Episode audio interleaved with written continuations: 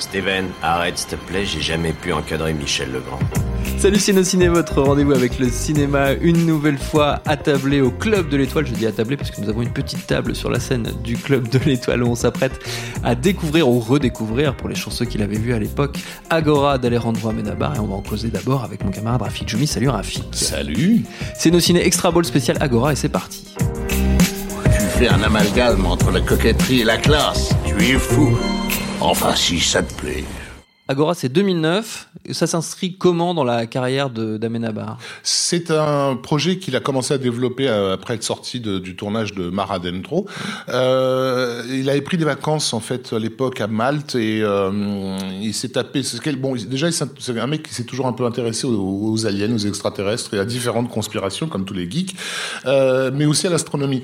Et il a commencé à se taper la série de Carl Sagan consacrée à, à, ça et dans laquelle il y avait plein d'astronomes qui étaient cités, donc Ptolémée et autres, Kepler, etc. Et c'est là qu'il a entendu parler la première fois de ce personnage d'Hypatie. Et ça l'a frappé. Euh, et en s'intéressant pas seulement au personnage d'Hypatie, mais à l'époque à laquelle elle a vécu et exercé, il s'est il s'est fait la réflexion que cette époque ressemblait beaucoup à la nôtre. Euh, et donc le, le, le, projet était né de est né de ça. Il avait un, un autre projet qui était celui de, de raconter l'espèce humaine par avec les yeux d'un extraterrestre d'ailleurs vu du vu du cosmos. Et, euh, et en fait ces deux projets se sont joints.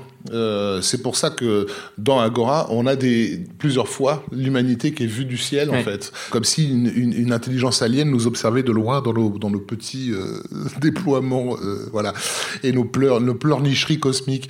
Euh, mais ce qui est assez extraordinaire, c'est que euh, ce geste-là du film, qui est de, de, de regarder l'espèce humaine un peu comme on regarderait des fourmis, il correspond parfaitement à la philosophie, euh, au soubassement philosophique de l'époque dont, il, dont le oui. film nous parle.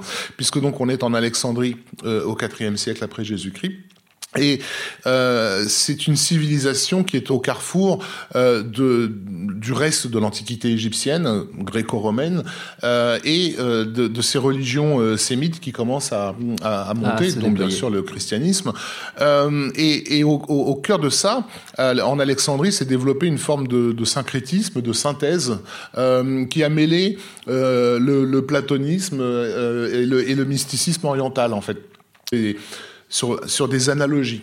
Euh, une des phrases célèbres d'un texte attribué à Hermès Trismégiste, qui est un personnage légendaire euh, dont les, les, Alexandrins aimaient beaucoup parler. Euh, une phrase célèbre, c'est euh, ce qui est en haut est comme ce qui est en bas, et ce qui est en bas est comme ce qui est en haut par adaptation, pour faire le, le miracle d'une seule chose. Euh, ce, cette phrase-là, en fait, elle, elle, elle, témoigne bien que tu peux regarder le cosmos oui. et l'humain de, de, de, de façon analogique. Ces deux choses-là se répondent.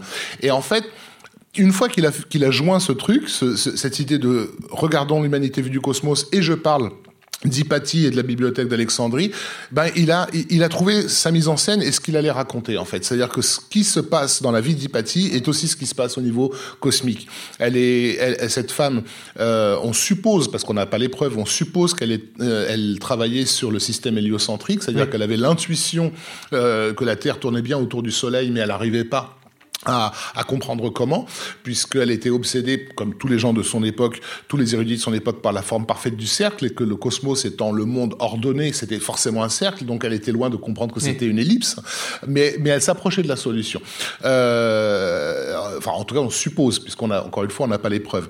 Euh, si Paty avait bel et bien découvert le système héliocentrique, pour resituer un peu pour les gens, ça veut dire que Christophe Colomb aurait été le premier homme sur la Lune, hein, si tu veux. Oui. Donc, euh, en termes de gains, tu veux dire, voilà, de, de, de temps.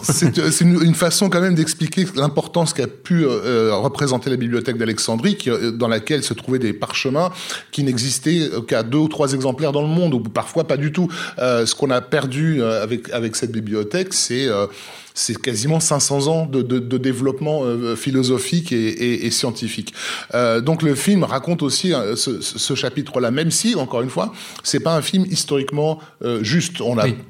Les chrétiens n'ont pas détruit la bibliothèque d'Alexandrie. Ils ont détruit le Sérapium et on pense qu'à l'époque, il y avait déjà très peu de parchemins dans la bibliothèque. Mais ce que Amelabar, il voulait, il voulait parler de ça, de que quelque chose a été perdu. Euh, et ce, ce, ce, qui a été perdu pourra être perdu à nouveau. C'est pour ça que son film, il parle de, de l'époque à laquelle on vit aujourd'hui. Il met en scène des gens qui sont arrivés à un, à un stade de compréhension d'eux-mêmes et du cosmos qui est extrêmement élevé et supérieur, mais qui ont complètement négligé la transmission de ce savoir à tous. Et, et, et, les plus démunis, ce sont eux réfugiés dans une religion qui les traite euh, comme, comme presque comme des esclaves affranchis, parce que, en leur disant vous valez mieux que, que, que des oui. sous-merdes. Euh, et, et, ces gens-là sont animés d'une foi, mais qui est une foi destructrice. C'est des fondamentalistes et ils vont tout péter. Ils s'en foutent que ça, que ça soit très joli et très intelligent. Ils vont tout raser et ils gagneront. Et donc la, la façon avec laquelle le film met en scène les chrétiens, euh, il leur donne des tenues qui ne sont absolument pas historiquement euh, justes, puisqu'en oui. fait, il leur a donné les tenues que portent les talibans aujourd'hui euh, euh dans, dans, dans, les déserts d'Afghanistan. Euh, ce que le film raconte, c'est que vous pouvez vous imaginer tant que vous voulez que, que, que le fanatique religieux est un abruti fini, il l'est probablement, il a l'énergie euh, du désespoir qui lui fera détruire votre putain de civilisation qui se croit tellement supérieure. Euh, c'est aussi ce que le film cherche à raconter. Et c'est pas un hasard que ce film soit un film espagnol et que ça a été un carton en Espagne. Oui. Parce que les Espagnols sont un peuple qui, de, de par leur histoire, sont conscients des caprices de, de, de l'histoire. C'est-à-dire que eux, ils savent que le, l'ouvrier maghrébin euh, tout en bas de l'échelle aujourd'hui, il est le descendant direct du sultan qui dominait leur pays euh, au Moyen Âge. Quand il voit ces magnifiques constructions qui restent à Grenade. Et inversement, ils savent qu'à l'époque où le sultan euh, était là, ils regardaient leurs ancêtres chrétiens comme des, des, des pecnos, en se doutant pas une seule seconde que ces pecnos allaient complètement le renverser et, et, devenir la civilisation qui allait dominer le monde. Donc ils sont conscients des caprices de l'histoire, ils savent que, que, que, que, ça peut se retourner d'un coup. Et, et, je pense qu'ils étaient du coup plus sensibles à ce que le film essaie de faire comprendre. Oui. Euh, c'est pas un film qui regarde la civilisation alexandrine de façon béate en se disant ah là qu'est-ce qu'ils étaient intelligents. Non, il, a, il, leur manquait quelque chose qui nous manque encore aujourd'hui, mmh. qui est qu'est-ce qu'on fait de, de, de l'accès au, au, au, savoir. Après donc sur les, les choix de, de d'Amenabar de pas rester historiquement juste, il y a un aspect qu'il a complètement balayé. Euh, il, il fait plus ou moins penser au spectateur que Hypatie est une athée. Euh, ce qui n'était pas tout à fait le cas. C'était une femme incroyablement érudite, mais c'était aussi euh, une femme euh, qui pratiquait de la divination. Et la raison pour laquelle on la traite de sorcière à la fin, c'est aussi parce qu'elle avait des pratiques qui sont assimilables à de la sorcellerie. Alors, je vais pas me lancer dans un débat qui est trop long, mais parce que dans, le néoplatonisme, en fait, euh, et dans l'hermétisme de, de, de l'époque de l'Alexandrie, il y a aussi les, les, germes de ce qui va donner plus tard l'alchimie, en fait, euh, en, en, Europe.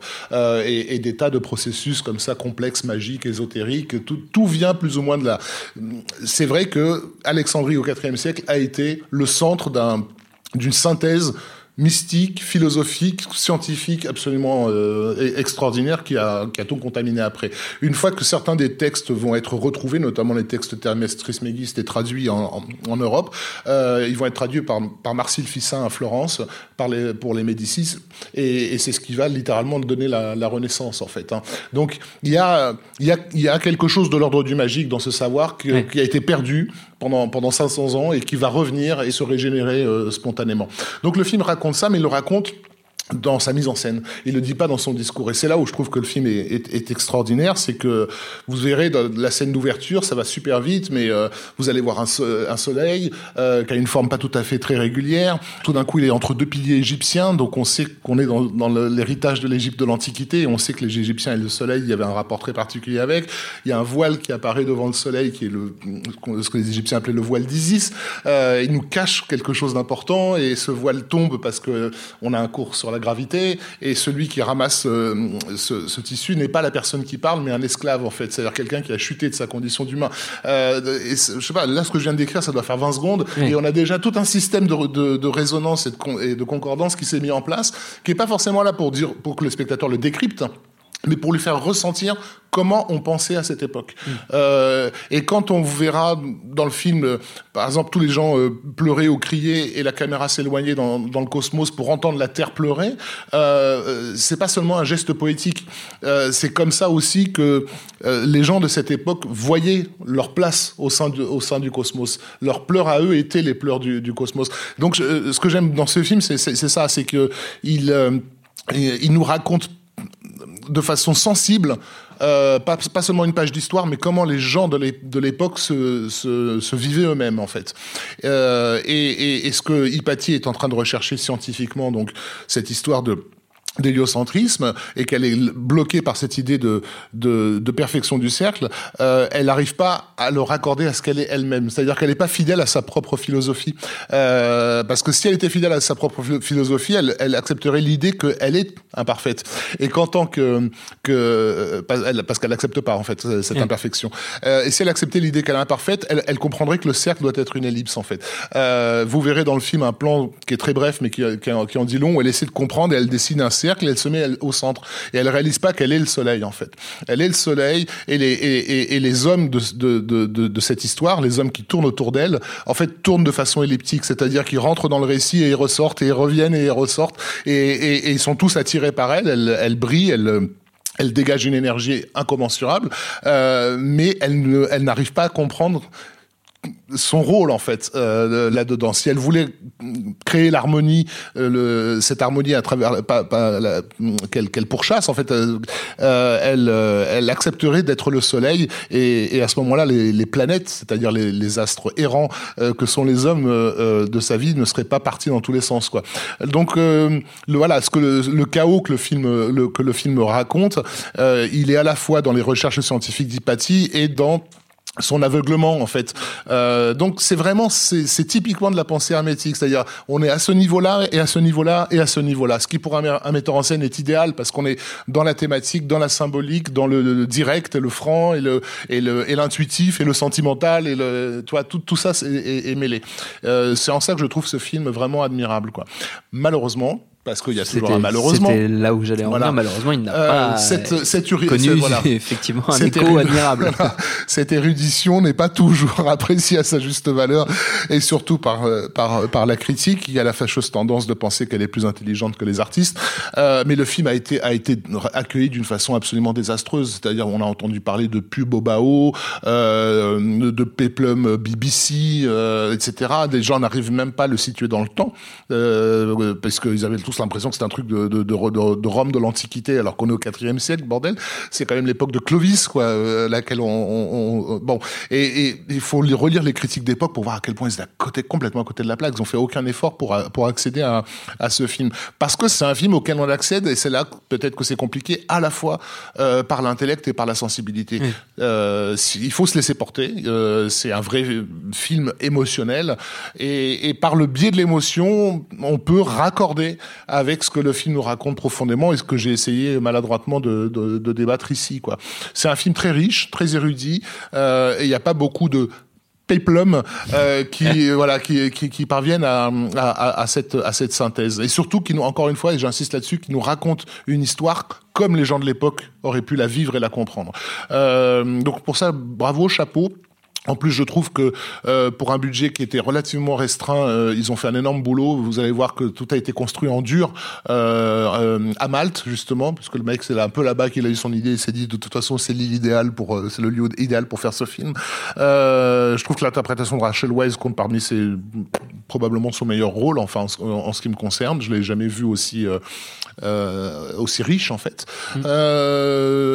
voilà. Puis on n'a pas eu beaucoup de de, on a eu ces, ces dix dernières années euh, tout un effort de fait pour euh, remettre la femme au premier plan dans les dans les productions euh, euh d'envergure, etc., pour donner des rôles forts et tout ça. Et, et la plupart du temps, moi, j'ai pas mal pas mal de problèmes avec ce qu'on appelle des, rôles, des rôles forts féminins. Et lorsqu'il y en a vraiment, comme celui qu'on va voir là, euh, ça passe complètement à la, à, la, à la, trappe. Pourtant, pour moi, c'est pour le coup un, vrai rôle modèle, quoi. Tu vois, ce personnage d'Hypatie est absolument fascinant. donc là, ce film a tous les tout. Et je, je c'est pour ça que je suis content que ce soir, il y ait quand même des gens qui ne l'aient jamais vu et qui se sont déplacés pour le, pour le découvrir. J'espère que les années vont, vont lui être euh, ainsi favorables parce qu'il le mérite. Est-ce que justement, euh, et on terminera peut-être là-dessus, est-ce qu'il a connu, est-ce qu'il fait partie de ces films maudits, on en a mmh. projeté quelques-uns euh, mmh. ici, qui ont connu une seconde vie, en tout cas un, un, un début de succès dans, dans, le marché du DVD, de la vidéo Non, et, et, et c'est assez dommage, effectivement, euh, en partie parce que c'est une production euh, compliquée, elle a été produite par plusieurs boîtes oui. espagnoles, euh, indépendantes et tout, avec des espèces de deals euh, à l'étranger. Il a mis beaucoup de temps à se, à se vendre aux États-Unis, notamment. il est etc. sorti de manière assez partielle. Voilà. Enfin, c'était très compliqué. Et donc il est il est dans aucun gros catalogue. Si Oui. c'était un film Universal, Warner, etc. Même si c'est des bids, c'est des films qui circulent de toute façon que tu retrouves sur les plateformes, Oui, sur Netflix, tout ça, voilà. Et donc les gens ont toujours une chance de pouvoir tomber dessus par hasard. Un film comme ça, il se retrouve un peu dans les limbes en fait. Euh, donc il n'a pas encore eu la chance d'être redécouvert. Il faut justement des gens courageux comme nous, euh, Thomas, pour pour l'imposer euh, et amener d'autres gens à, à le- à le découvrir. Ça prendra plus de temps, mais je pense que parce que c'est un film qui est excellent, euh, de toute façon, il est condamné tôt ou tard à, à être découvert à sa juste valeur. Eh ben, démarrons dès à présent cette entreprise de réhabilitation euh, d'Agora, d'Amenabar. Notre temps est écoulé. Merci beaucoup. Merci. Trafic, merci au public et au Merci. Club de l'Étoile pour leur accueil. Euh, Binge.audio pour toutes les infos utiles et puis on vous dit à très vite. Préfère partir plutôt que d'entendre ça, plutôt que d'être sourd.